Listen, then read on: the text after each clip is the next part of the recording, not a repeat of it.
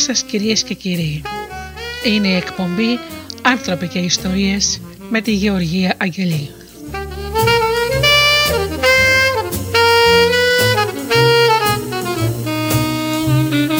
Ζωντανά από το στούντιο Δέλτα, το ραδιόφωνο της καρδιάς μας.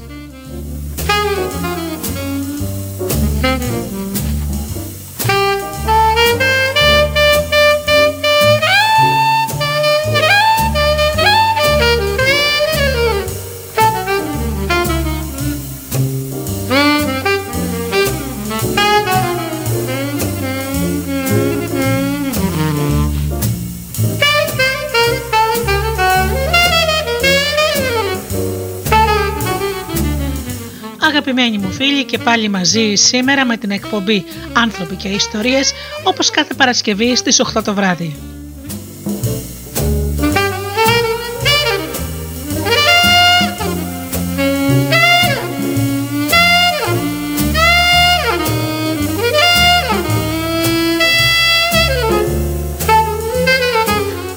Θέμα μας σήμερα ο ρόλος της οικογένειας και των φίλων στη διαμόρφωση συνηθιών και πώς θα εντοπίσουμε τις, τις, τις αιτίες που προκαλούν κακές συνήθειες.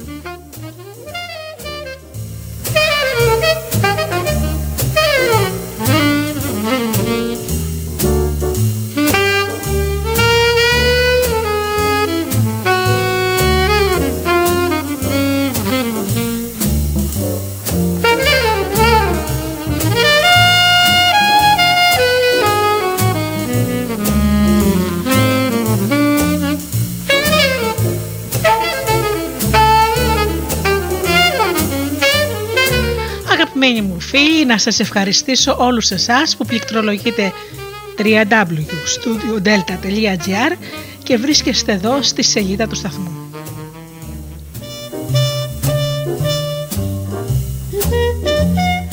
Να ευχαριστήσω και να καλησπέρισω και τους φίλους που μας ακούν από τις μουσικές σελίδες τις οποίες φιλοξενούμαστε όπως είναι το Live24. να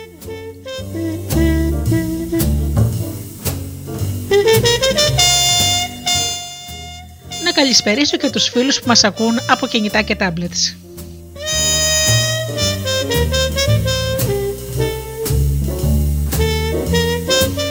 Και βεβαίως την καλησπέρα μου στους συνεργάτες μου, τον Τζίμι, την Αφροδίτη και την Ωρα. Ξεκινάμε με ένα τραγούδι και μετά αμέσως με το θέμα μας.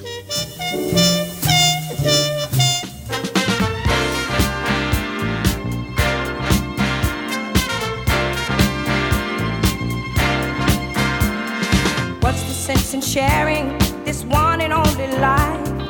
Ending up just another lost and lonely wife. You count up the years, and they will be filled with tears. Love only breaks up to start over again. You'll get the babies, but you won't have your man.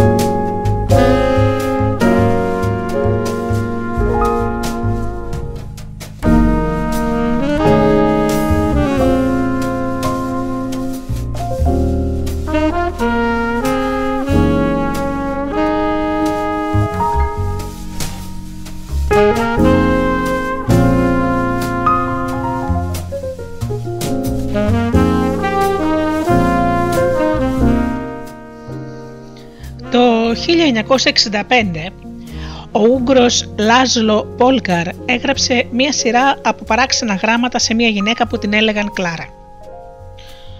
Ο Λάζλο ήταν πιστός οπαδός της σκληρής δουλειάς. Για την ακρίβεια πίστευε μόνο στη σκληρή δουλειά και απέριπτε την ιδέα του έμφυτου ταλέντου. Υποστήριζε ότι με τη μελετημένη εξάσκηση και την ανάπτυξη των καλών συνηθιών ένα παιδί θα μπορούσε να γίνει διάνοια σε οποιοδήποτε τομέα. Το μάντρα του ήταν «Οι μεγαλοφίες δεν γεννιούνται αλλά εκπαιδεύονται και εξασκούνται». Ο Λάζλο πίστευε τόσο στεναρά σε αυτή την ιδέα που θέλησε να τη δοκιμάσει στα ίδια του τα παιδιά και έγραψε στην Κλάρα γιατί χρειαζόταν μία σύζυγο πρόθυμη να ανέβει στο πλοίο.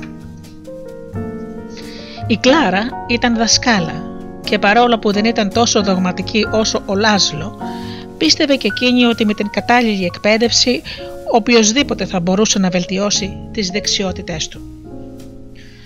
Ο Λάζλο αποφάσισε ότι το σκάκι θα ήταν κατάλληλο πεδίο για το πείραμά του και κατέστρωσε ένα σχέδιο έτσι ώστε τα παιδιά του να γίνουν παιδιά θαύματα στο χώρο των σκακιστών.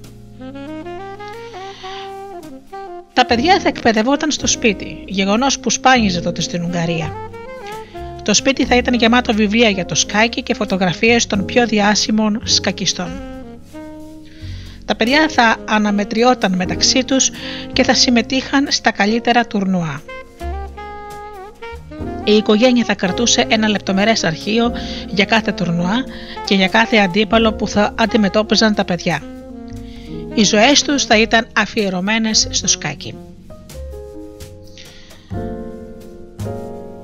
Το φλερτ του Λάζλο με την Κλάρα στέφθηκε με επιτυχία και μέσα σε λίγα χρόνια οι Πόλγκαρ ήταν γονείς τριών κοριτσιών. Της Σούζαν, της Σοφίας και της Γιούντιτ. Η Σούζαν η μεγαλύτερη άρχισε να παίζει σκάκι σε ηλικία 4 ετών μέσα σε έξι μήνες άρχισε να νικάει τους ενήλικες. Η Σοφία, η μεσαία τους κόρη, τα κατάφερε ακόμη καλύτερα. Στα 14 της έγινε παγκόσμια πρωταθλήτρια και λίγα χρόνια αργότερα απέκτησε τον τίτλο Grand Master. Η Γιούντερ, η Γιούντιτ, η μικρότερη, ήταν η καλύτερη από όλες. Σε ηλικία 5 χρονών μπορούσε να νικήσει τον πατέρα της. Στα 12 της ήταν η νεότερη παίκτρια που φιλοξενούταν στην κατάταξη των καλύτερων 100 σκακιστών του κόσμου. Ήταν μόλις 15 χρονών και 4 μηνών όταν έγινε η νεότερη Grand Master όλων των εποχών. Νεότερη και από τον Bobby Fischer που διατηρούσε αυτό το ρεκόρ. Η 27 συν 7 χρόνια ήταν πρώτη στην παγκόσμια κατάταξη σκακιστριών. Η παιδική ηλικία των αδελφών Πόλγκαρ ήταν τουλάχιστον ασυνήθιστη. Κι όμως, αν τις ρωτήσετε γι' αυτό, θα ισχυριστούν ότι ο τρόπος ζωής τους ήταν ελκυστικός, ίσως και απολαυστικός. Σε συνεντεύξεις που παραχώρησαν οι τρεις αδελφές, μιλούν για την παιδική ηλικία τους, χαρακτηρίζοντάς την διασκεδαστική και όχι εξουθενωτική. Τους άρεσε να παίζουν σκάκι. Δεν τον χόρτεναν. Κάποτε ο Λάζλο είπε ότι βρήκε τη Σοφία να παίζει σκάκι στο μπάνιο περασμένα μεσάνυχτα.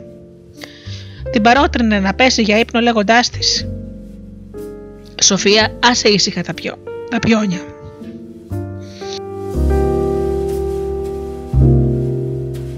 Και εκείνη απάντησε: Μπαμπά, εκείνα δεν με αφήνουν ήσυχη. Οι αδελφές Πόλγαρ μεγάλωσαν με μια νοοτροπία που έδινε προτεραιότητα στο σκάκι και μετά σε όλα τα άλλα. Με αυτό μεγάλωσαν και με αυτό ανταμείφθηκαν.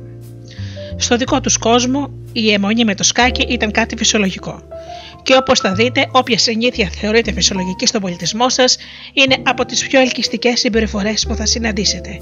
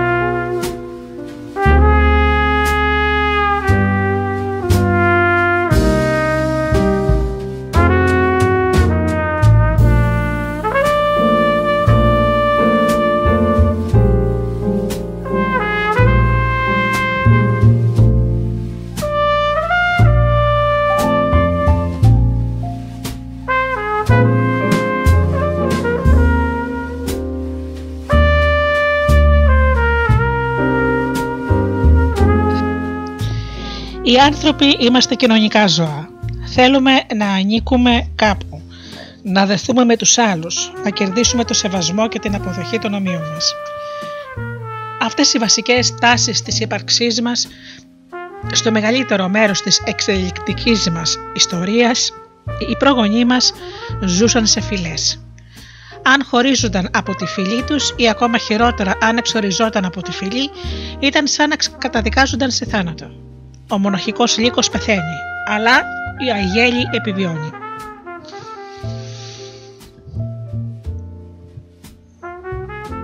Εν τω μεταξύ, όσοι συνεργάστηκαν και δέθηκαν με άλλους απολάμβαναν περισσότερη ασφάλεια, ευκαιρίες για ζευγάρωμα και πρόσβαση στις προμήθειες. Όπως παρατήρησε ο Κάρολος Δαρβίνος, στη μεγάλη ιστορία του ανθρώπινου είδους επικράτησαν όσοι έμαθαν να συνεργάζονται και να αυτοσχεδιάζουν αποτελεσματικά. Συνεπώς, μία από τις βαθύτερες επιθυμίες του ανθρώπου είναι να ανήκει κάπου και αυτή η πανάρχια προτίμηση ασκεί ισχυρότατη επιρροή και στη σύγχρονη συμπεριφορά μας. Στις πρώτες συνήθειές μας δεν τις επιλέγουμε, τις μιμούμαστε. Ακολουθούμε το σενάριο που έγραψαν οι φίλοι και η οικογένειά μας. Η εκκλησία και το σχολείο μας, η τοπική μας κοινότητα και η κοινωνία γενικότερα. Κάθε τέτοια νοοτροπία και ομάδα προβάλλει τα δικά της δεδομένα και τις προσδοκίες της, πότε και αν θα παντρευτούμε, πόσα παιδιά θα κάνουμε, ποιες αργίες θα γιορτάσουμε, πόσα χρήματα θα ξοδεύουμε για τα πάρτι των γενεθλίων των παιδιών μας. Από πολλές απόψεις αυτά τα κοινωνικά πρότυπα είναι σαν άγραφοι νόμοι που καθορίζουν καθημερινά τη συμπεριφορά σας. Πάντα τα έχετε κατά νου, ακόμα και αν δεν κατέχουν την κυρίαρχη θέση στο νου σας. Συχνά υιοθετείτε τις συνήθειες του πολιτισμού σας χωρίς να σκεφτείτε, χωρίς να τις αμφισβητείτε και πολλές φορές χωρίς καν να το θυμάστε. Ο Γάλλος φιλόσοφο, φιλόσοφος Μισελ Ντεμοντέν έγραψε «Τα έθιμα και ο τρόπος ζωής σε μια κοινωνία μας παρασύρουν. Τις περισσότερες φορές το να συμπορευόμαστε σε μια ομάδα δεν μας επιβαρύνει. Όλοι θέλουν κάπου να ανήκουν. Αν μεγαλώνετε σε μια οικογένεια που σας ανταμείβει για τις δεξιότητές σας στο σκάκι, το να παίζετε σκάκι γίνεται ελκυστική συνήθεια. Αν είστε σε μια δουλειά που όλοι φορούν πανάκριβα κουστούμια, θα έχετε την τάση να ξοδευτείτε κι εσείς για να αποκτήσετε ένα. Αν όλοι οι φίλοι σας αναπαράγουν ένα αστείο της παρέας σας ή χρησιμοποιούν μια νέα φράση, θα θέλατε να το κάνετε κι εσείς για να ξέρουν ότι το πιάνετε. Κάποιες συμπεριφορές φαντάζουν ελκυστικές, γιατί μας βοηθούν να νιώσουμε μέλη μιας ομάδας. Πρωτίστως μιμούμαστε τις συνήθειες τριών ομάδων. Των κοντινών μας προσώπων, των πολλών και των ισχυρών. Κάθε ομάδα μας δίνει την ευκαιρία να αξιοποιήσουμε τον νόμο αλλαγής συμπεριφοράς και να κάνουμε τις συνήθειές μας πιο ελκυστικές.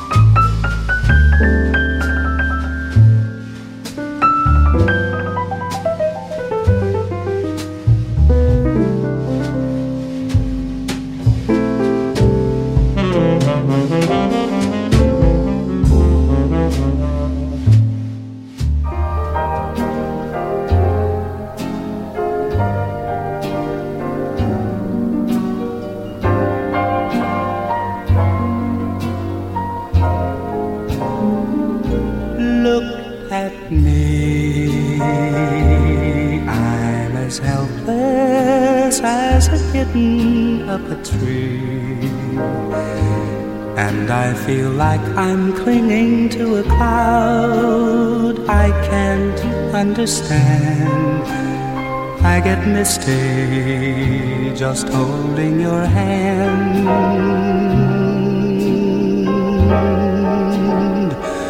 Walk my way, and a thousand violins begin to play. Or it might be the sound of your hello, that music I hear I get misty the moment you're near. You can say that you're leading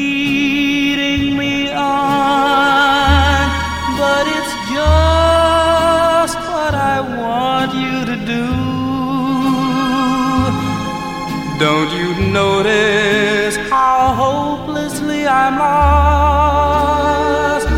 That's why I'm following you.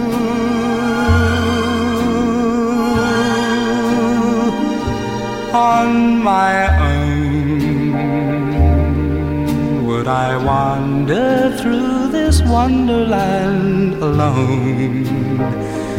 Never knowing my right foot from my left, my hat from my glove. I'm too misty and too much in love.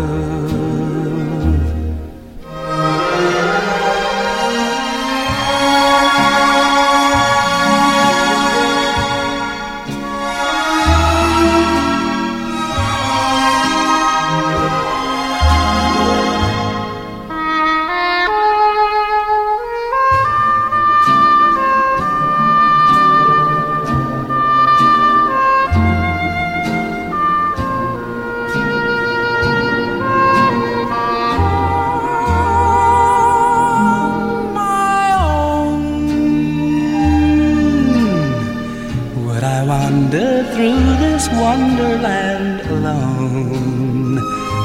Never knowing my right foot from my left, my hat from my glove. I'm too misty and too much in love.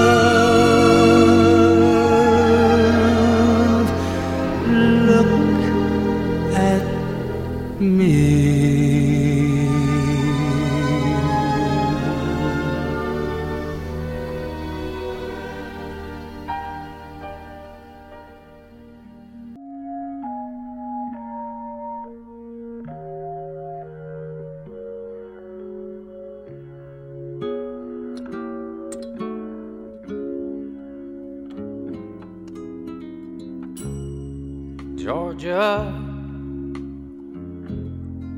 Georgia, the whole day through. And just an old sweet song keeps Georgia on my mind.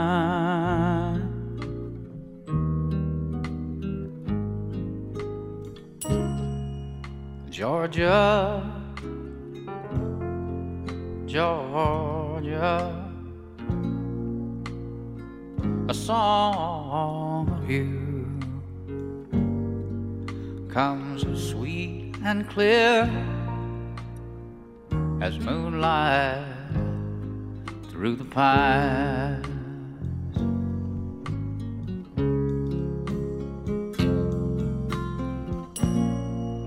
Other arms reach out to me. Other eyes smile tenderly. Still, in peaceful dreams, I see the road leads back to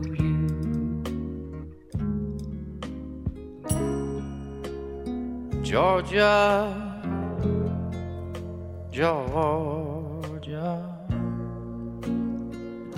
no peace I find, just an old sweet song keeps Georgia on my mind.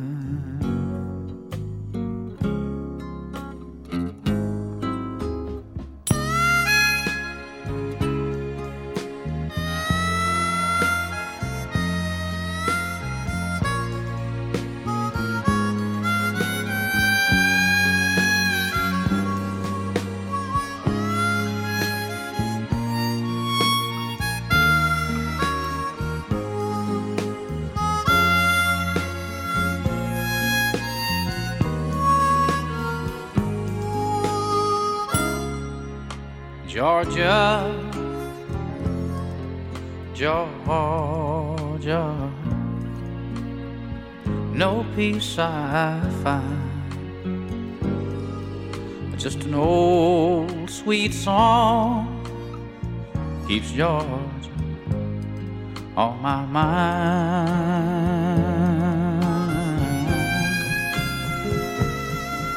Just an old sweet song keeps Georgia on my mind.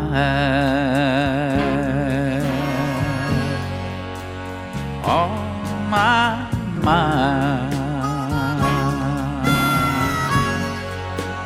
On my mind.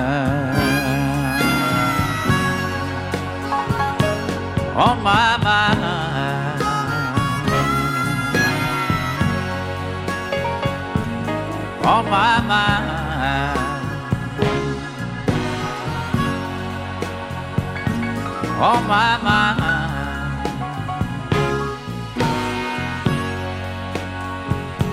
On my mind.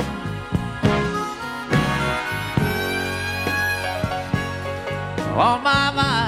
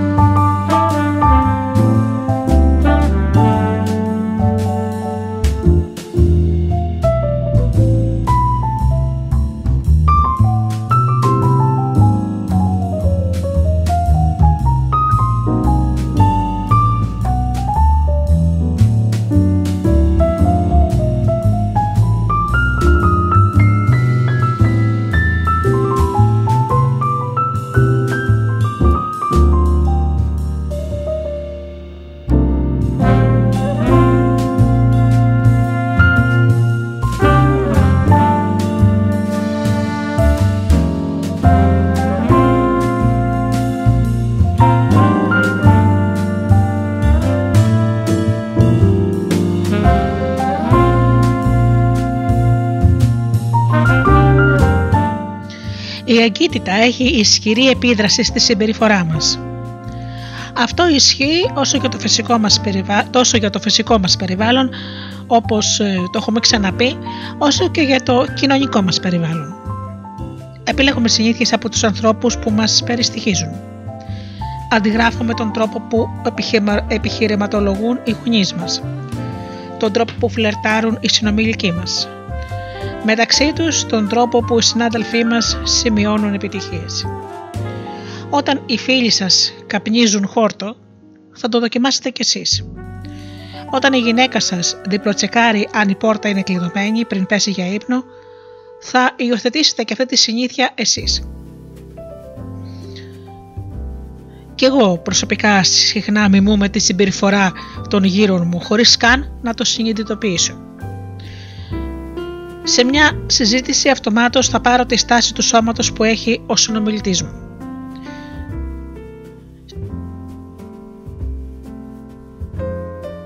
Ισχύει ο γενικός κανόνας ότι όσο πιο κοντά ερχόμαστε με κάποιον, το πιο πιθανό είναι να μιμηθούμε κάποιες από τις συνήθειές του. Μια πρωτοποριακή έρευνα παρακολούθησε 12.000 ανθρώπους για 32 χρόνια και κατέληξε ότι η πιθανότητα που έχει ένα άτομο να καταλήξει παχύσαρκο αυξάνεται κατά 57% αν έχει φίλους που είναι παχύσαρκοι. Το ίδιο ισχύει και αντίστροφα. Μια άλλη μελέτη έδειξε ότι αν ένα άτομο που βρίσκεται σε σχέση χάσει βάρος, ο σύντροφός του θα αδυνατήσει στο 1 τρίτο του χρόνου. Οι φίλοι και η οικογένειά μας ασκούν εμέσως κοινωνική πίεση για να μας τραβήξουν προς τη δική τους κατεύθυνση. Ασφαλώς η κοινωνική πίεση είναι, είναι κακή μόνο αν περιβάλλεται από κακές επιρροές. Όταν ο αστροναύτης Μάικ Μασιμίνο ήταν τελειόφοιτος στο Τεχνολογικό Ινστιτούτο Μασαχουσέτης, επέλεξε ένα μάθημα ρομποτικής. Από τα 10 άτομα που ήταν στην τάξη, τα 4 έγιναν αστροναύτες. Αν είχατε το στόχο να ταξιδέψετε στο διάστημα, τότε αυτός ο χώρος θα ήταν η καλύτερη επιρροή που θα μπορούσατε να έχετε. Παρομοίως, μια μελέτη απέδειξε ότι όσο υψηλότερο IQ έχει ο καλύτερός σας φίλος στην ηλικία των 11 ή 12 ετών, τόσο πιο ψηλό θα είναι και το δικό σας IQ στα 15 σας, ακόμη και αν ήταν πιο περιορισμένα τα φυσικά επίπεδα της ευφύειας σας. Υιοθετούμε τις ιδιότητες και τις πρακτικές των ατόμων που μας περιβάλλουν. Ένα από τα πιο αποτελεσματικά πράγματα που μπορείτε να κάνετε για να αποκτήσετε καλύτερες συνήθειες είναι να ενταχθείτε σε μια κοινωνική ομάδα όπου θεωρείτε φυσιολογική η συμπεριφορά που θέλετε να αποκτήσετε μπορείτε πιο εύκολα να υιοθετήσετε νέες συνήθειες όταν βλέπετε τους γύρω σας να τις εφαρμόζουν καθημερινά. Αν σας περιβάλλουν γυμνασμένοι άνθρωποι, το πιο πιθανό είναι να θεωρήσετε ότι η γυμναστική είναι μια κοινή καθημερινή συνήθεια. Αν σας περιβάλλουν λάτρες της jazz, πολύ πιθανό να πιστέψετε ότι είναι λογικό να ακούτε jazz όλη τη μέρα. Η κοινωνική ομάδα που, έχει, που είσαστε ορίζει το κριτήριο για το τι θεωρείται φυσιολογικό. Βρεθείτε μεταξύ ανθρώπων που έχουν τις συνήθειες που θέλετε να αποκτήσετε και έτσι θα εξελιχθείτε μαζί. Για να κάνετε τις συνήθειές σας ακόμη πιο ελκυστικές, μπορείτε να εξελίξετε αυτή τη μέθοδο ένα βήμα παραπέρα. Προσεγγίστε μια κοινωνική ομάδα στην οποία θεωρούνται φυσιολογικές τις συμπεριφορές που θέλετε να αποκτήσετε και με την οποία θα έχετε ήδη κοινά στοιχεία. Ο Steve Camp, ένας επιχειρηματίας στη Νέα Υόρκη, έχει μια εταιρεία που λέγεται Nerd Fitness, που βοηθάει τα σπασικλάκια, τους περιθωριοποιημένους και τους μεταλλαγμένους να χάσουν βάρος, να δυναμώσουν και να γίνουν πιο υγιείς. Οι πελάτες του είναι λάτρες των βίντεο παιχνιδιών, φανατικοί κινηματογραφόφιλοι, μέτροι και διάφοροι τύποι που θέλουν να αποκτήσουν καλή φυσική κατάσταση. Πολλοί νιώθουν έξω από τα νερά τους την πρώτη φορά που θα πάνε στο γυμναστήριο ή που θα προσπαθήσουν να αλλάξουν τη διατροφή τους. Αλλά αν έχετε ήδη κάποια κοινά στοιχεία με τα άλλα μέλη της ομάδας, ας πούμε την αγάπη σας για το Star Wars, η αλλαγή φαντάζει πιο ευχάριστη γιατί ήδη στους άλλους αρέσουν αυτά που κάνατε. Δεν υπάρχει καλύτερη συνεχής παρότριση από το να ανήκετε στην ομάδα μετατρέπει το προσωπικό σας ζήτημα σε ένα ζήτημα που μοιράζονται όλοι. Προηγουμένως ήσασταν μόνοι σας. Η ταυτότητά σας ήταν μοναδική. Είστε ένας αναγνώστης. Είστε ένας μουσικός. Είστε ένας αθλητής. Όταν συμμετέχετε σε μια λέσχη βιβλίου, σε ένα συγκρότημα, σε μια ποδηλατική ομάδα, η ταυτότητά σας συνδέεται με όσους σας περιβάλλουν. Η ανάπτυξη και η αλλαγή δεν είναι πλέον στόχος. Είμαστε αναγνώστες, είμαστε μουσικοί, είμαστε ποδηλάτες.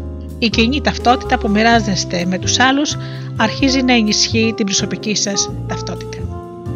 Γι' αυτό η παραμονή σας στην ομάδα, αφού πετύχετε ένα στόχο, είναι κρίσιμη για να διατηρήσετε τις συνήθειές σας. Η φιλία και η κοινότητα κάνουν μια νέα ταυτότητα να αφομοιωθεί και βοηθούν τις συμπεριφορές να διαρκέσουν με την πάραδο του χρόνου.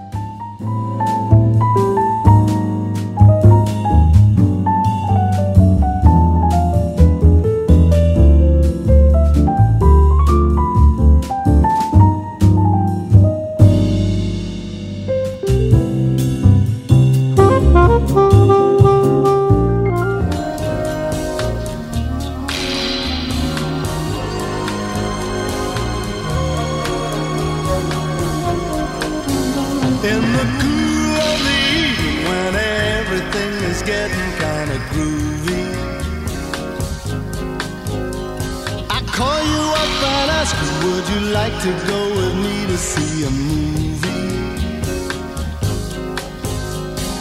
First you say no, you've got some plans for tonight, and then you stop and say, alright. Love is kinda crazy with a spooky little girl like you.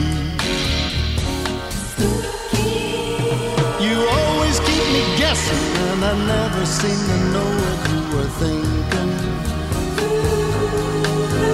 If a looks at you, it's for sure your little eye will be a. I get confused, cause I don't know where I stand, and then you smile. and hold. Love is kinda crazy with a spooky little girl like you.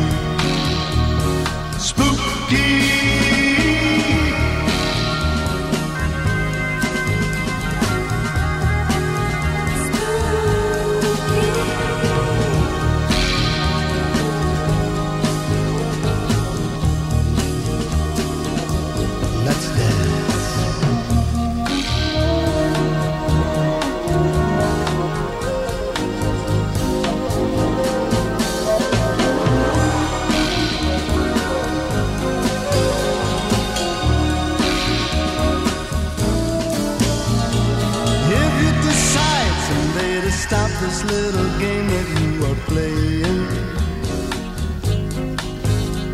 I'm gonna tell you all that my heart has been dying to be saying. Just like a ghost, been haunting my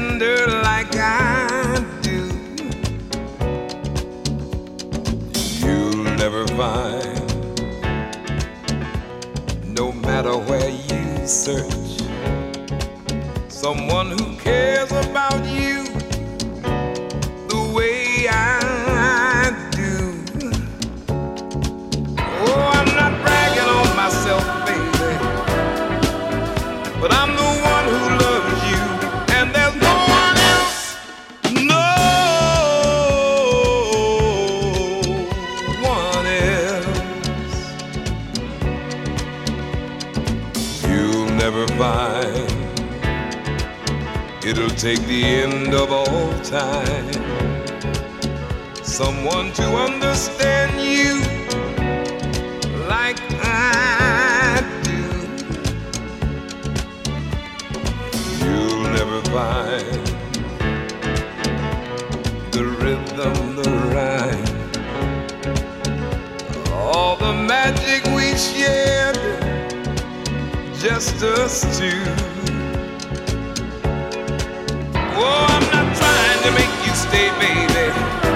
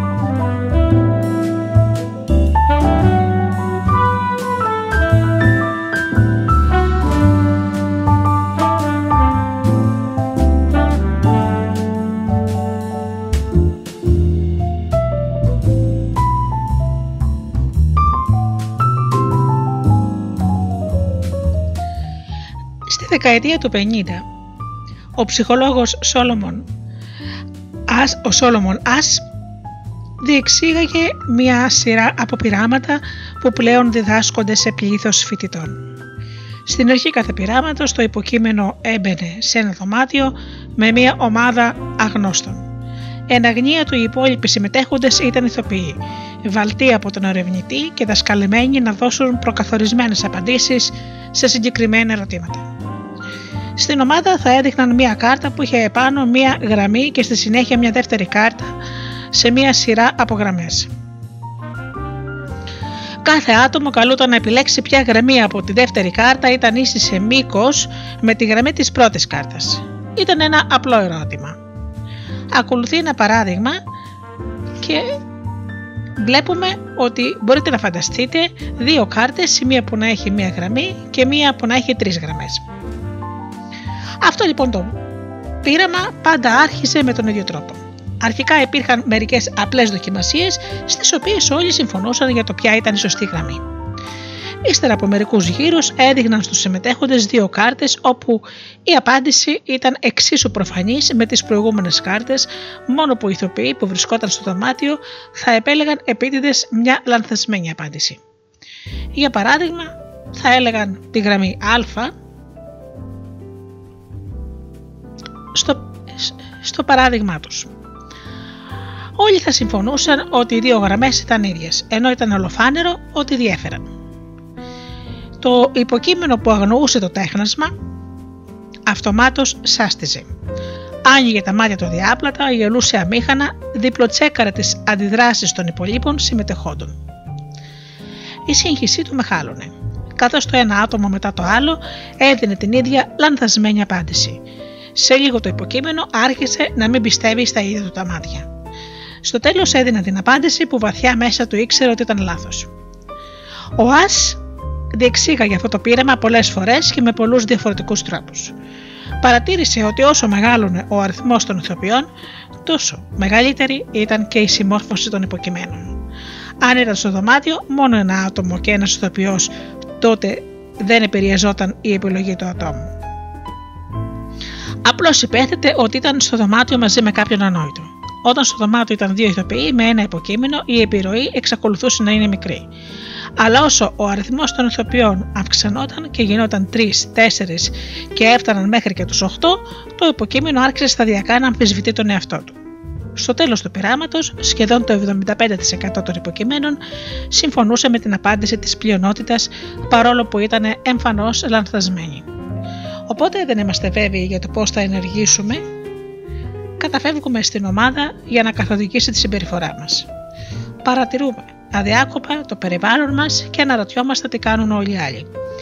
Διαβάζουμε τις κριτικές στο Amazon ή στο TripAdvisor για να θέλουμε να μιμηθούμε τις καλύτερες αγοραστικές, διατροφικές ή ταξιδιωτικές συνήθειες.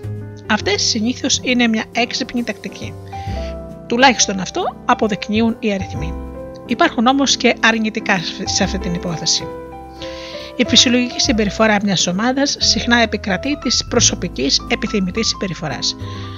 Για παράδειγμα, μια μελέτη παρατήρησε ότι όταν ένας χιπατζής που είναι μέλος μιας συγκεκριμένης ομάδας ανακαλύπτει ένα αποτελεσματικό τρόπο για να ανοίγει τα καρύδια και μετά πάει σε μια νέα ομάδα που χρησιμοποιεί ένα λιγότερο αποτελεσματικό τρόπο, θα αποφύγει να εφαρμόσει τη δική του καλύτερη ιδέα μόνο και μόνο για να ενσωματωθεί στη νέα ομάδα. Το ίδιο ισχύει και για τους ανθρώπους. Υφίσταται μεγάλη εσωτερική πίεση για να συμμορφωθούν με τα πρότυπα μιας ομάδας. Το να γίνετε αποδεκτοί από την ομάδα συχνά θεωρείται πιο σημαντικό από το να επικρατήσετε σε μια διαφωνία από το να φανείτε εξυπνότεροι ή το να ανακαλύψετε την αλήθεια. Τις περισσότερες φορές προτιμούμε να κάνουμε λάθος, όπως όλοι οι υπόλοιποι, παρά να είμαστε οι μόνοι που κάνουμε το σωστό. Ο ανθρώπινος νους ξέρει πώ να τα πηγαίνει καλά με τους άλλους. Θέλει να τα πηγαίνει καλά με τους άλλους. Αυτή είναι η φυσική μας ισορροπή. Μπορείτε να το ξεπεράσετε. Να επιλέξετε να εγνοήσετε την πλειονότητα ή να πάψετε να ασχολείστε με το τι θα σκεφτούν οι άλλοι, αλλά θέλει δουλειά για να το καταφέρετε αυτό. Το να πάτε κόντρα στην νοοτροπία των πολλών απαιτεί σκληρή προσπάθεια. Όταν με την αλλαγή των συνηθιών σας προκαλείτε την κοινωνική σας ομάδα, η αλλαγή δεν είναι πια ελκυστική. Όταν με την αλλαγή των συνηθιών σας ενσωματώνεστε στην κοινωνική σας ομάδα, η αλλαγή είναι ελκυστική.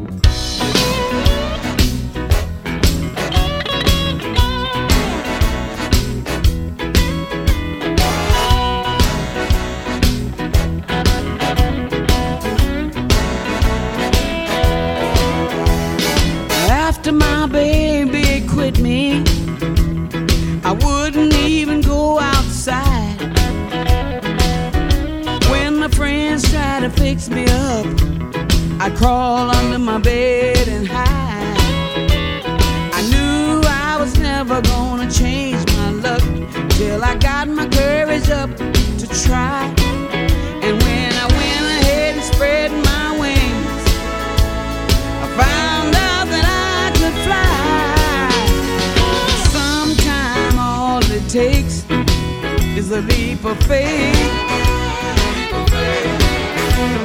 Sometimes all it takes is a leap of faith. I had no way of knowing what would come from our first kiss.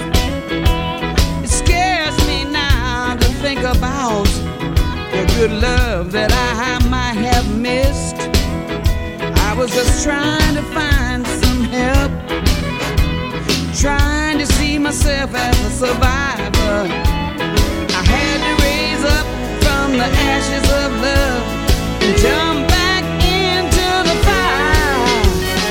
Sometimes all it takes is a leap of faith.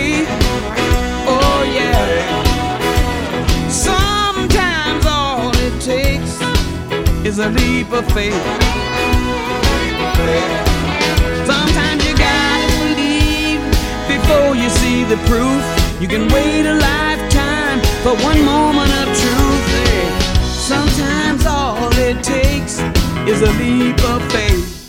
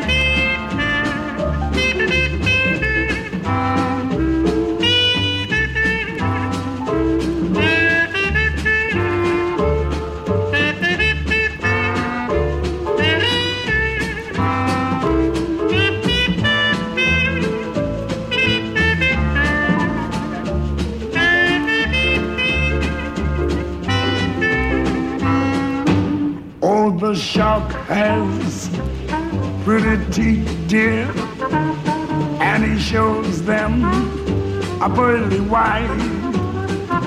Just a jackknife has back heat, dear, and he keeps it out of sight. When the shark bites with his teeth, dear, scarlet billows start to spread. Fancy gloves, though, where's Mackie, dear? So there's not a trace mm, of red on the sidewalk. Sunday morning, baby, lies a body oozing life. Someone sneaking around the corner. Is there someone Mac the knife mm, from a tugboat by the river? I cement bags drooping down. Yes, the cement's just for the weight, dear. Bet you Mac back in town. Look a here, Louis Miller disappeared, dear, after drawing out his cash. And Mac he'd spend like a sailor. Did our boy do something rash?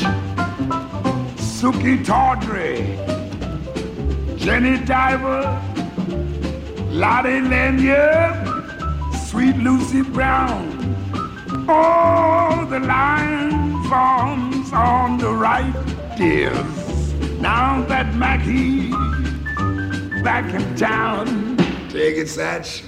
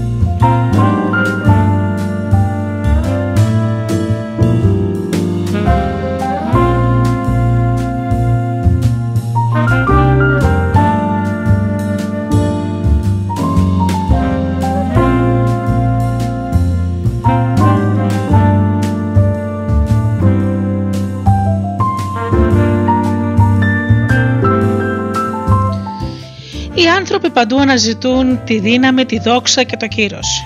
Θέλουμε μετάλλια και παράσημα στο πέτο μας. Θέλουμε τον τίτλο του Προέδρου ή του Συνεταίρου. Θέλουμε να καταξιωθούμε, να αναγνωριστούμε και να δοξαστούμε. Αυτή η τάση μπορεί να φαντάζει ματαιόδοξη, αλλά σε γενικές γραμμές είναι μια έξυπνη τακτική. Ιστορικά, ένα άτομο με μεγάλη εξουσία και κύρος έχει πρόσβαση σε περισσότερους πόρους. Ανησυχεί λιγότερο για την επιβίωσή του και αποδεικνύεται το πιο ελκυστικό τέρι. Μας προσελκύουν συμπεριφορές που μας εξασφαλίζουν σεβασμό, θαυμασμό, αποδοχή και κύρος. Θέλω, θέλουμε να είμαστε ο αθλούμενος του γυμναστηρίου που μπορεί να γυμνάζεται στο μονόζυγο, ο μουσικός που μπορεί να παίξει τις πιο δύσκολες συγχορδίες ή ο γονιός με τα πιο επιτυχημένα παιδιά γιατί αυτά είναι που μας ξεχωρίζουν από το πλήθος. Μόλις ενσωματωθούμε στο κοινωνικό σύνολο αρχίζουμε να αναζητούμε τρόπους για να ξεχωρίσουμε. Αυτός είναι ένας από τους λόγους που ενδιαφερόμαστε τόσο πολύ για τις συνήθειες των αποτελεσματικών ανθρώπων. Προσπαθούμε να αντιγράψουμε τις συμπεριφορές των επιτυχημένων γιατί επιθυμούμε την ίδια επιτυχία για τον εαυτό μας. Πολλές από τις καθημερινές μας συνήθειες είναι μιμήσεις των ανθρώπων που θαυμάζουμε. Στη βιομηχανία σας αναπαράγετε τις διαφημιστικές στρατηγικές των πιο επιτυχημένων επιχειρήσεων. Φτιάχνετε τη συνταγή του αγαπημένου ζαχαροπλάστη σας. Δανείζεστε τις τεχνικές αφήγηση του αγαπημένου σας συγγραφέα. Μιμήστε το επικοινωνιακό στυλ του εργοδότη σας. Μιμούμαστε τους ανθρώπους που ζηλεύουμε. Οι καταξιωμένοι άνθρωποι απολαμβάνουν την αποδοχή, το σεβασμό και τους επένους των άλλων. Συνεπώς, αν μια συμπεριφορά μας εξασφαλίζει αποδοχή, σεβασμό και επένους, μας φαίνεται αλκυστική. Επίσης, έχουμε το κίνητρο να αποφύγουμε τις συμπεριφορές που πλήττουν το κύρος μας.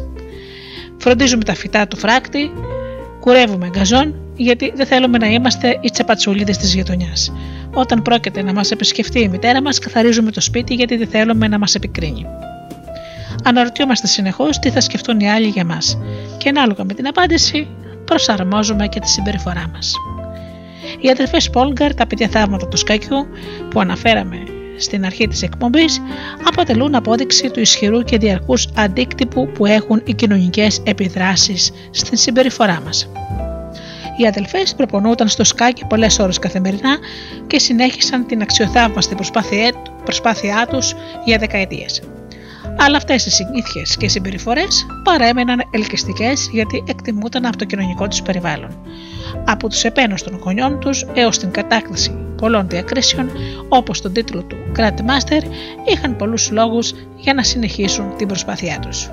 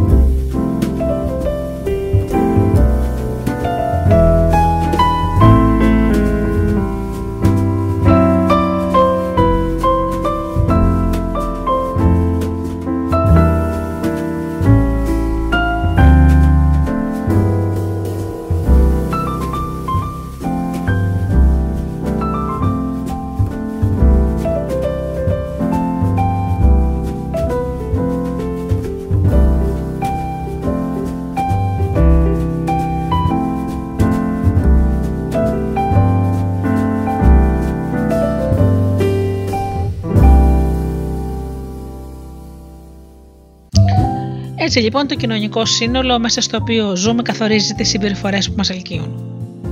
Συνηθίζουμε να υιοθετούμε συμπεριφορές που επενεί και εγκρίνει η κοινωνία μας, γιατί επιθυμούμε διακαώς να ενσωματωθούμε και να ανήκουμε σε μια ομάδα. Μιμούμαστε τις συμπεριφορές τριών κοινωνικών ομάδων: των κοντινών μας προσώπων, οικογένεια και φίλοι, των πολλών του κοινωνικού συνόλου και των ισχυρών, των καταξιωμένων και φημισμένων. Ένα από τα πιο αποτελεσματικά πράγματα που μπορείτε να κάνετε για να αποκτήσετε καλύτερες συνήθειες είναι να συμμετέσχετε σε μια κοινωνική ομάδα στην οποία θεωρείτε φυσιολογική η συμπεριφορά που επιθυμείτε να αποκτήσετε και με την οποία έχετε ήδη κοινά στοιχεία. Η φυσιολογική συμπεριφορά μιας ομάδας συχνά επικρατεί της προσωπικής επιθυμητής συμπεριφοράς. Τις περισσότερες φορές προτιμούμε να κάνουμε λάθος, όπως όλοι οι υπόλοιποι παρά να είμαστε οι μόνοι που κάνουμε το σωστό. Αν μια συμπεριφορά μας εξασφαλίζει αποδοχή, σεβασμό και επένους, μας φαίνεται ελκυστική.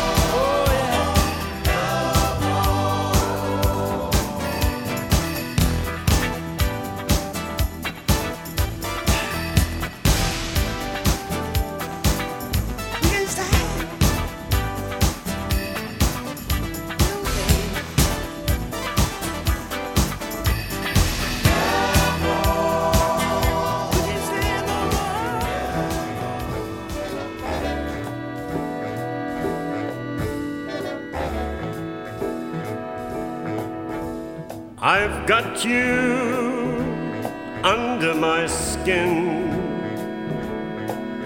I've got you deep in the heart of me. So deep in my heart that you're really a part of me. I've got you under my skin. I tried so not to give in. I said to myself, this affair, why it never should go so well. So I should have tried to resist when, baby, I know so well. I've got you under my skin. Sacrifice anything, come what might, for the sake of having you near, in spite of the warning voice that comes in the night and repeats, repeats in my ear. Don't you know you fool, you never can win.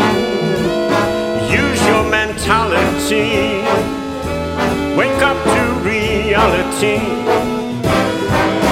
But each time that I do, just the thought of you makes me stop before I begin. Cause I've got you under my skin.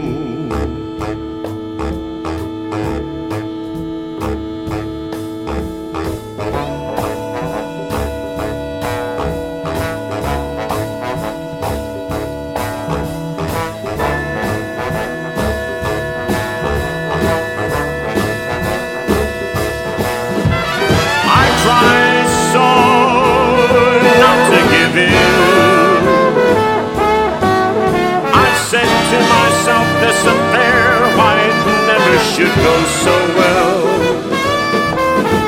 So I should have try to resist when, baby, I know so well. I've got you under my skin. Now I'd sacrifice anything, come what might, for the sake of having you near. In spite of the warning voice that comes in the night and repeats, repeats in my ear. Don't you know, you little fool, you never can win. Wake up to reality, use some mentality. But each time that I do, just the thought of you makes me stop before I begin. Cause I've got you under my skin. Yes, I've got you under my skin.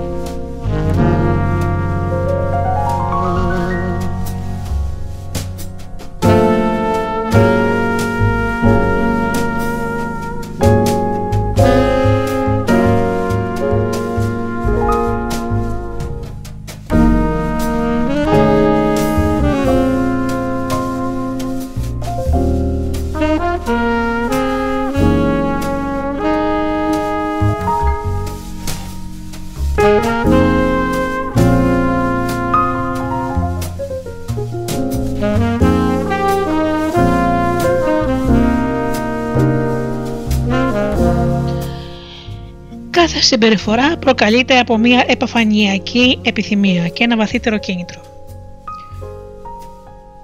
Συχνά μου έρχονται επιθυμίες του τύπου Θέλω να φάω τηγανιτές πατάτες. Αν με ρωτούσατε γιατί θέλω να φάω τηγανιτές πατάτες, δεν θα σας έλεγα γιατί χρειάζομαι τροφή για να επιβιώσω, αλλά η αλήθεια είναι ότι κατά βάθος το κίνητρό μου για να φάω τηγανιτές πατάτες είναι όντως ότι πρέπει να φάω για να επιβιώσω. Το βαθύτερο κίνητρο είναι να βρω φαγητό και νερό, ακόμα και αν εκφράζω συγκεκριμένη επιθυμία για τις τηγανιτές πατάτες. Κάποια από τα βαθύτερα κίνητρά μας είναι διατήρηση ενέργειας, εξασφάλιση τροφής και νερού, ανάγκη για αγάπη και αναπαραγωγή, επαφές και δεσμοί με άλλους ανθρώπους, επίτευξη κοινωνικής καταξίωση και αποδοχή, μείωση αβεβαιότητας, επίτευξη διάκρισης και κύρους. Η επιθυμία δεν είναι παρά μια συγκεκριμένη εκδήλωση ενός βαθύτερου κινήτρου. Ο εγκέφαλός σας δεν απέκτησε στην εξέλιξή του την επιθυμία να καπνίσει, να τσεκάρει το Instagram ή να παίξει βίντεο παιχνίδια. Σε βαθύτερο επίπεδο απλώς θέλετε να μειώσετε την αβεβαιότητα και να ανακουφίσετε το άγχος σας, να κερδίσετε την κοινωνική έγκριση και αποδοχή και να αποκτήσετε κύρος.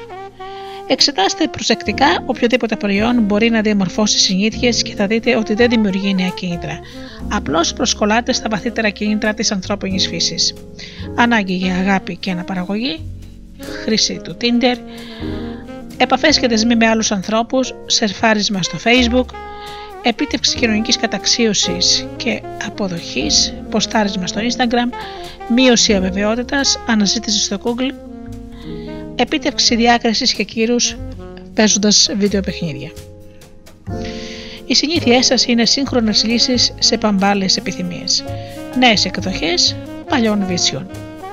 Τα βαθύτερα κίνητρα που κρύβονται πίσω από την ανθρώπινη συμπεριφορά παραμένουν τα ίδια. Οι συγκεκριμένες συνθήκες που αναπτύσσουμε ποικίλουν ανάλογα με την εποχή. Και το πιο σημαντικό απ' όλα, υπάρχουν πολλοί τρόποι να κατευθύνεται ένα βαθύτερο κίνητρο.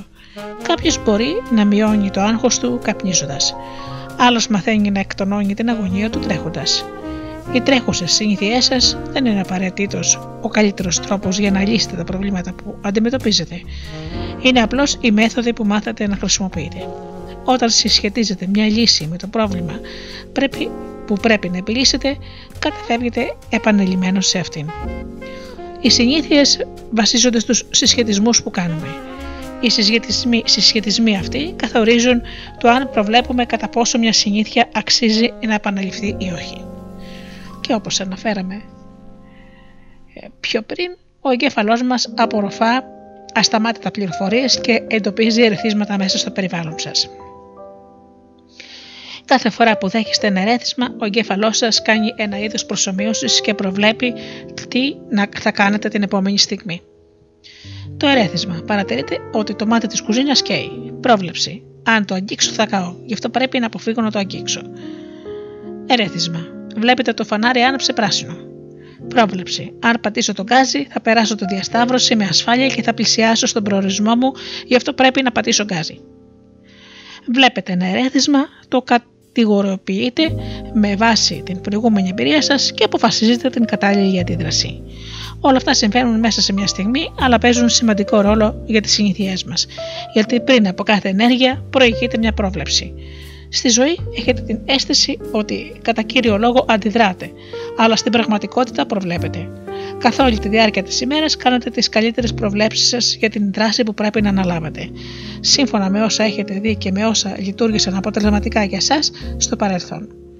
Προβλέπετε αδιάκοπα τι θα συμβεί την επόμενη στιγμή. Η συμπεριφορά μας εξαρτάται απολύτως από αυτές τις προβλέψεις. Για να το θέσουμε διαφορετικά, η συμπεριφορά μας εξαρτάται απολύτως από τον τρόπο που ερμηνεύουμε τα γεγονότα που μας συμβαίνουν και όχι από τα αντικειμενικά γεγονότα. Δύο άνθρωποι μπορεί να κοιτάζουν το ίδιο σιγάρο και ο ένας να νιώθει την ανάγκη να καπνίσει, ενώ ο άλλος να συχαίνεται τη μυρωδιά. Το ίδιο ερέθισμα μπορεί να πυροδοτήσει μια καλή συνήθεια ή μια κακή συνήθεια, ανάλογα με την πρόβλεψή σας. Η αιτία για τις συνήθειές σας είναι στην πραγματικότητα η πρόβλεψη που προηγείται. Αυτές οι προβλέψεις οδηγούν σε συναισθήματα, τα οποία δεν είναι παρά μια περιγραφή της επιθυμίας μας. Συνέστημα, λαχτάρα, παρόρμηση. Τα συναισθήματα και τα αισθήματά μας μετατρέπουν τα ερεθίσματα που λαμβάνουμε και τις προβλέψεις που κάνουμε σε ένα σήμα που μας σωθεί να δράσουμε. Μας βοηθούν να εξηγήσουμε την αίσθηση που έχουμε. Για παράδειγμα, είτε το συνειδητοποιείτε είτε όχι, αντιλαμβάνεστε αν κρυώνετε ή αν ζεσταίνεστε αυτή τη στιγμή. Αν η θερμοκρασία πέσει κατά ένα βαθμό, το πιο πιθανό είναι να μην κάνετε τίποτα. Αν όμως η θερμοκρασία πέσει 10 βαθμούς, θα νιώσετε ότι κρυώνετε και θα φορέσετε ένα επιπλέον ρούχο. Το αίσθημα ότι κρυώνεται ήταν το σήμα που σας παρακίνησε να δράσετε. Όλη την ώρα δέχεστε ερεθίσματα, αλλά μόνο όταν προβλέπετε ότι θα νιώθετε καλύτερα, με κάποιον διαφορετικό τρόπο αντιδράτε. Η επιθυμία είναι η αίσθηση ότι κάτι λείπει. Είναι επιθυμία να αλλάξετε την εσωτερική σας κατάσταση. Όταν πέφτει η θερμοκρασία δημιουργείται ένα χάσμα ανάμεσα σε ό,τι αισθάνεται το σώμα σας και σε ό,τι θέλει να αισθάνετε. Αυτό το χάσμα μεταξύ της τρέχουσας κατάστασής σας και της επιθυμητής σας κατάστασης παρέχει ένα λόγο να δράσετε. Η επιθυμία είναι η αναφορά ανάμεσα στο που βρίσκεστε τώρα και που θέλετε να βρίσκεστε στο μέλλον ακόμα και η πιο αμυδρή δράση προκαλείται από το κίνητρο να αλλάξουμε το πώς νιώθουμε εκείνη τη στιγμή. Όταν το ρίχνετε στο φαγητό, ανάβετε ένα τσιγάρο ή σερφάρετε στα κοινωνικά δίκτυα, αυτό που πραγματικά θέλετε δεν είναι τα πατατάκια, το τσιγάρο ή μερικά likes. Αυτό που θέλετε είναι να νιώσετε διαφορετικά. Τα συναισθήματα και τα αισθήματά μας μας λένε αν μπορούμε να παραμείνουμε στην κατάσταση που είμαστε ή αν χρειάζεται να κάνουμε κάποια αλλαγή μας βοηθούν να αποφασίσουμε την καλύτερη πορεία δράσης. Οι νευρολόγοι ανακάλυψαν ότι, όταν τα συναισθήματα και τα αισθήματα έχουν υποστεί βλάβη, στην πραγματικότητα χάνουμε την ικανότητα να παίρνουμε αποφάσεις. Δεν έχουμε πια κανένα σήμα για το τι να επιδιώξουμε και τι να αποφύγουμε. Όπως εξηγεί ο νευροεπιστήμονας Αντώνιο Νταμάζιο, είναι το συνέστημα που μας επιτρέπει να χαρακτηρίσουμε κάτι καλό, κακό ή αδιάφορο. Για να συνοψίσουμε, οι συγκεκριμένες συνήθειες και επιθυμίες που νιώθετε και οι συνήθειες που εφαρμόζετε είναι στην πραγματικότητα μια προσπάθεια να δώσετε μια κατεύθυνση στα στοιχειώδη βαθύτερα κινητρά σας. Όταν μια συνήθεια δώσει επιτυχή διέξοδο σε κάποιο κίνητρο, αναπτύσσετε την επιθυμία να την επαναλάβετε. Με τον καιρό θα μάθετε να προβλέπετε αν το τσεκάρετε, αν, αν το να τσεκάρετε τα μέσα κοινωνικής δικτύωσης σας κάνει να νιώθετε αγαπητοί ή αν το να παρακολουθείτε YouTube θα σας βοηθήσει να ξεχάσετε τους φόβους σας. Οι συνήθειες είναι ελκυστικές όταν τις συσχετίζουμε με θετικά συναισθήματα και αυτή η γνώση μπορούμε να τη χρησιμοποιήσουμε προς όφελός μας και όχι εις βάρος μας.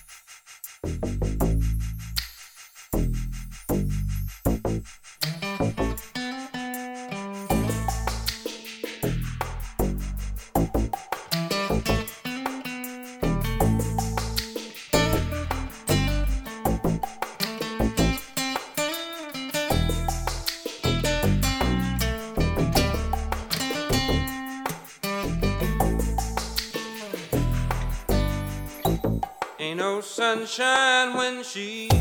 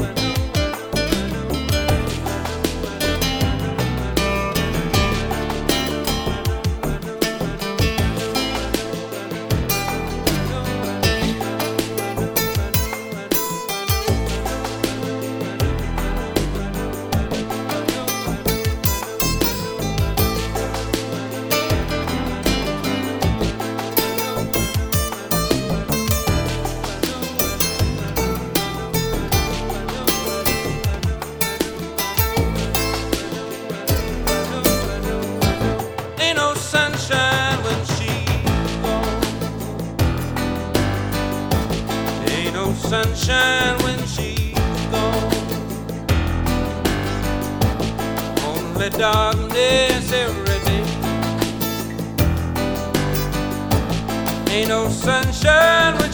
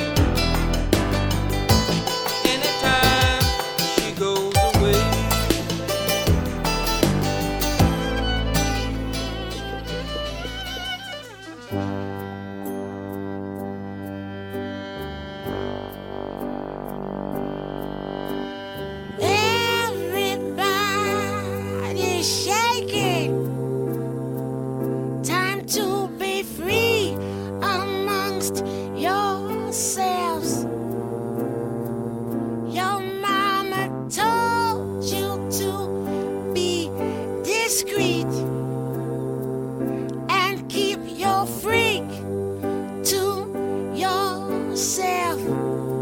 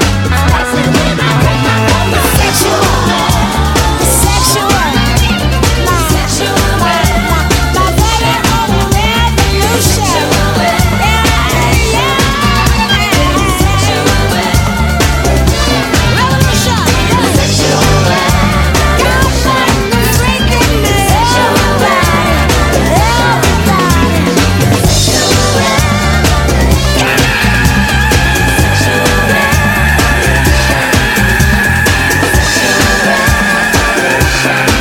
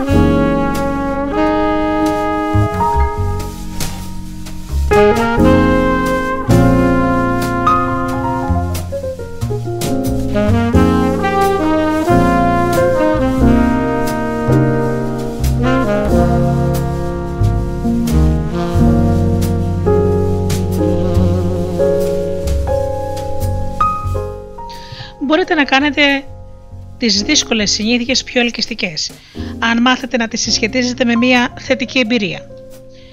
Κάποιες φορές αρκεί μόνο μια μικρή αλλαγή στα δεδομένα του μυαλού σας. Για παράδειγμα, συχνά μιλάμε για κάτι που πρέπει να κάνουμε κάποια συγκεκριμένη μέρα. Θα πρέπει να ξυπνήσετε νωρίτερα για να πάτε στη δουλειά σας. Θα πρέπει να κάνετε και άλλες τηλεφωνικές πωλήσεις για την επιχείρησή σας. Θα πρέπει να μαγειρέψετε βραδινό για την οικογένειά σας. Τώρα φανταστείτε να αλλάξετε μόνο μία λέξη. Δεν θα πρέπει να κάνετε κάτι, απλώς θα κάνετε κάτι. Θα ξυπνήσετε νωρίς για να πάτε στη δουλειά σας, θα κάνετε και άλλες τηλεφωνικές πωλήσεις για την επιχείρησή σας, θα μαγειρέψετε βραδινό για την οικογένειά σας. Απλώς αφαιρώντας μια λέξη, αλλάζετε τον τρόπο που βλέπετε κάθε γεγονός. Δεν θεωρείτε πλέον αυτές τις συμπεριφορές εγκαρίες, αλλά ευκαιρίε. Το μυστικό είναι ότι και οι δύο εκδοχέ ισχύουν. Θα πρέπει να τα κάνετε όλα αυτά και θα τα κάνατε.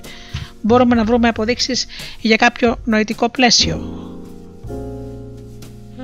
και αυτό θα επιλέξουμε. Κάποτε άκουσα μια ιστορία για κάποιον που χρησιμοποιούσε ένα περικό καροτσάκι. Όταν ρωτήθηκε πόσο δύσκολο ήταν που ένιωθε περιορισμένος, αποκρίθηκε. Δεν νιώθω περιορισμένος στο καρότσι μου, το καρότσι μου με απελευθερώνει. Αν δεν το είχα, θα ήμουν κλίνηρη και δεν θα μπορούσα να βγω από το σπίτι μου. Αυτή η οπτική γωνία μεταμόρφωσε εντελώς την καθημερινότητά του. Βάζοντας σε νέο πλαίσιο τις συνήθειές σα και τονίζοντας τα θετικά του στοιχεία αντί για τα αρνητικά, μπορείτε γρήγορα και ανώδυνα να επαναπρογραμματίσετε το μυαλό σας ώστε να σας φαίνεται μια συνήθεια πιο ελκυστική. Γυμναστική. Πολλοί θεωρούν τη γυμναστική μια απαιτητική ασχολία που ρουφάει την ενέργειά τους και τους εξουθενώνει. Εύκολα όμως μπορείτε να τη δείτε ως μια σχολεία που σας βοηθάει να αναπτύξετε δεξιότητες και να αποκτήσετε μυϊκή μάζα. Αντί λοιπόν να λέτε στον εαυτό σας πρέπει να πάω για τρέξιμο το πρωί, πείτε ήρθε η ώρα να αυξήσω τις αντοχές μου και να γίνω πιο γρήγορος. Η οικονομία. Η αποταμίευση συνήθως ταυτίζεται με τις στηρίσει. Ωστόσο, μπορείτε να τη συσχετίσετε με την ελευθερία και όχι με τους περιορισμούς. Αν συνειδητοποιήσετε μια απλή συνήθεια, αν ζείτε με λιγότερα από τα εισοδήματα που εισπράττετε, σημαίνει ότι αυξάνετε το μοναδικό σας εισόδημα. Τα χρήματα που θα αποταμιεύσετε αυτό το μήνα αυξάνουν την αγοριστική σας δύναμη που θα έχετε τον επόμενο μήνα. Διαλογισμός. Όποιος έχει δοκιμάσει να κάνει διαλογισμό για περισσότερα από 3 δευτερόλεπτα, ξέρει καλά πόσο απογοητευτικό είναι να αποσπάτε η προσοχή του κάθε τόσο. Μπορείτε να μετατρέψετε την απογοήτευση σε ικανοποίηση. Αν αναλογιστείτε ότι με κάθε περισπασμό έχετε την ευκαιρία να εξασκήσετε στην συγκέντρωση στην αναπνοή σας. Οι περισπασμοί είναι καλοί για μας γιατί μας είναι απαραίτητοι στην εξάσκηση του διαλογισμού. Προαγωνιστικό άγχος. Οι περισσότεροι αγχώνονται πριν από μια μεγάλη παρουσίαση ή πριν διαγωνιστούν σε κάποια σημαντική διοργάνωση. Επιταχύνεται η αναπνοή τους, έχουν ταχυπαλμίες, νιώθουν υπερδιέγερση και αν, τα δώσουμε σε, αν δώσουμε σε αυτά τα συναισθήματα αρνητική ερμηνεία, τότε θα νιώθουμε νευρικοί και φοβισμένοι. Αν τα ερμηνεύσουμε θετικά, τότε θα αντιδράσουμε με άνεση και χαρή μπορείτε να θέσετε το άγχος σας σε νέο πλαίσιο. Και αντί να πείτε Είμαι αγχωμένος, πείτε Είμαι εξεσηκωμένος και η ορμή που μου δίνει, που μου δίνει η ανδρεναλίνη μου θα με βοηθήσει να συγκεντρωθώ. Αυτές οι μικρές αλλαγές νοητικού πλαισίου δεν είναι μαγικές, αλλά μας βοηθούν να αλλάξουμε τα συναισθήματα που έχουμε συσχετίσει με μια συγκεκριμένη συνήθεια κατάσταση. Αν θέλετε να εξελίξετε περισσότερο αυτή τη μέθοδο, μπορείτε να δημιουργήσετε ένα τελετουργικό κίνητρο. Αρκεί να συνδέσετε τις συνήθειές σας με κάτι που απολαμβάνετε και αυτός ο συσχετισμός θα αποτελέσει το, το κατάλληλο ερέθεσμα όταν έχετε ανάγκη από μία μικρή όθεση. Για παράδειγμα, αν ακούτε πάντα το ίδιο τραγούδι πριν κάνετε σεξ, στο τέλος θα συσχετίσετε τη μουσική με την πράξη. Όποτε θέλετε να σας έρθει η όρεξη, αρκεί να πατήσετε το play. Ο Ed Latimore πυγμάχος και συγγραφέας από το Pittsburgh, εποφελήθηκε αυτή την πεντακτική χωρίς να το ξέρει. Συνειδητοποίησε κάτι παράξενο, έγραψε. Μπορώ να συγκεντρωθώ απόλυτα όταν γράφω, μόλις φορέσω τα ακουστικά μου, πριν καν προλάβω να βάλω μουσική να παίξει. Χωρίς να το συνειδητοποιήσει, δημιούργησε για τον εαυτό του το κατάλληλο πλαίσιο. Την πρώτη φορά φόρεσε τα ακουστικά του, έβαλε τη μουσική που απολάμβανε και συγκεντρώθηκε στη δουλειά του. Αφού έκανα το ίδιο 5, 10, 20 φορές, το να φορέσει τα ακουστικά του έγινε το ερέθισμα που αυτομάτως συσχέτισε την αυτοσυγκέντρωσή του. Η επιθυμία ερχόταν σαν φυσικό επακόλουθο. Οι αθλητές χρησιμοποιούν τακτικές αντίστοιχε για να μπουν στο κατάλληλο νοητικό πλαίσιο και να αποδώσουν. Κατά τη διάρκεια της μπασκε...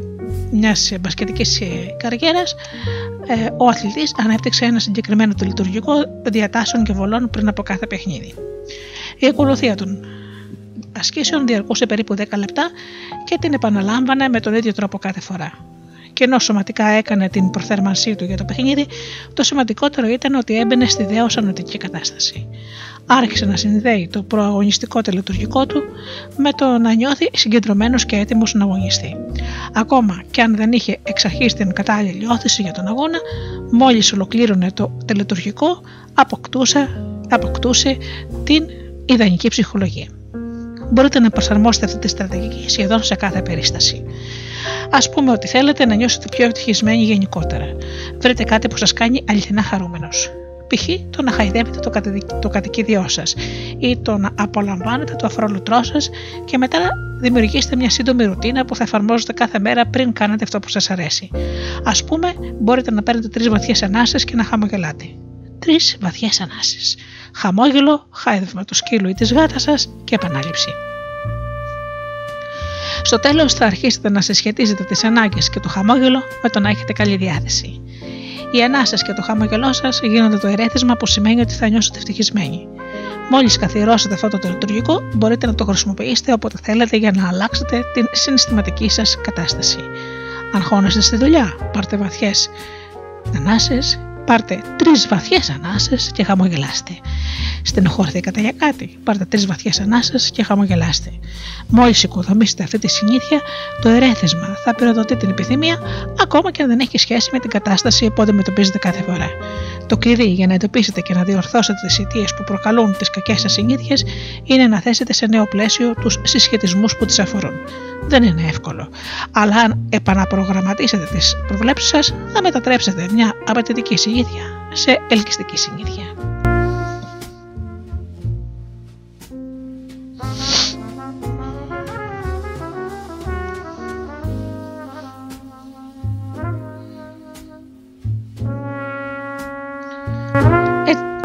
Έτσι λοιπόν δεν έχετε παρά να κάνετε την κακή συνήθεια να είναι αποθετική. Κάντε συνήθεια, κάθε συνήθεια έχει μια επιφανειακή επιθυμία και ένα βαθύτερο κίνητρο. Οι συνήθειέ σας είναι λύσει της σύγχρονης εποχής σε παλιές επιθυμίες. Η αιτία για τι συνήθειέ σας είναι στην πραγματικότητα η πρόβλεψη που προηγείται. Κάθε πρόβλεψη οδηγεί σε ένα συνέστημα. Τονίστε τα ωφέλη που θα έχετε αν αποφύγετε μια κακή συνήθεια για να την κάνετε λιγότερο ελκυστική. Οι συνήθειες είναι ελκυστικές όταν συνδέονται με θετικά συναισθήματα και αποθετικές όταν συνδέονται με αρνητικά συναισθήματα. Δημιουργήστε ένα τελειτουργικό κάνοντας κάτι που απολαμβάνετε αμέσως πριν από μια δύσκολη συνήθεια.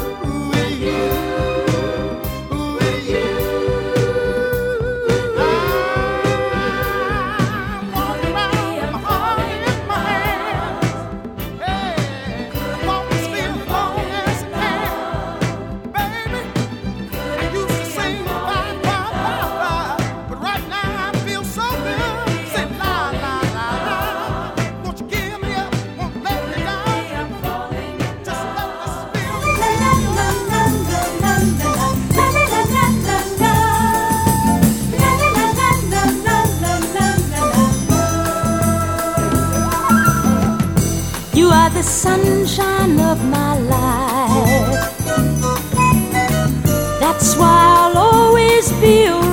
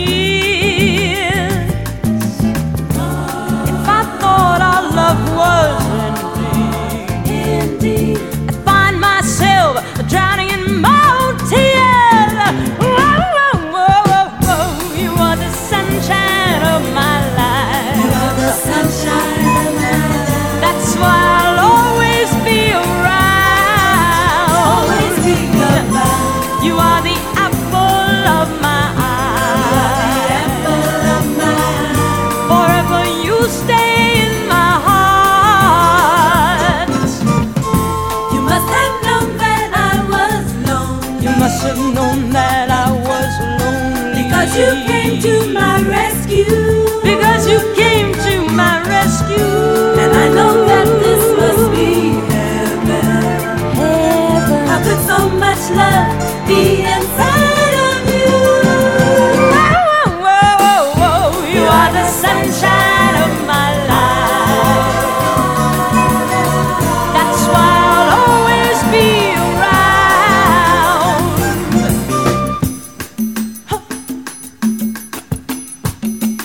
La la la la la. You are the sunshine.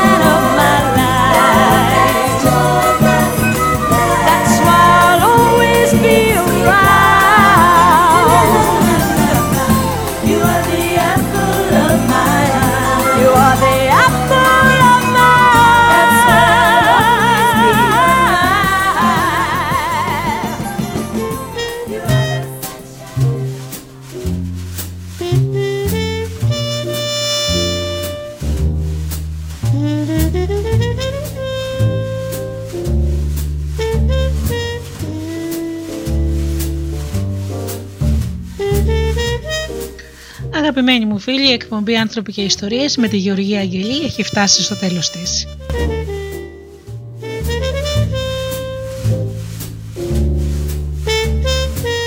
Σας ευχαριστώ που ήσασταν εδώ μαζί μου στο στούντιο Δέλτα. Ανανεώνω το ραντεβού μας για την επόμενη Παρασκευή στις 8 και ως τότε φίλοι μου σας εύχομαι να περνάτε καλά, να είστε καλά και αγαπήστε τον άνθρωπο που βλέπετε κάθε μέρα στον καθρέφτη.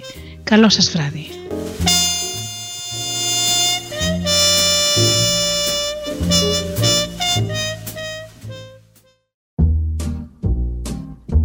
Οι stars προσπαθούν να είναι προσγειωμένοι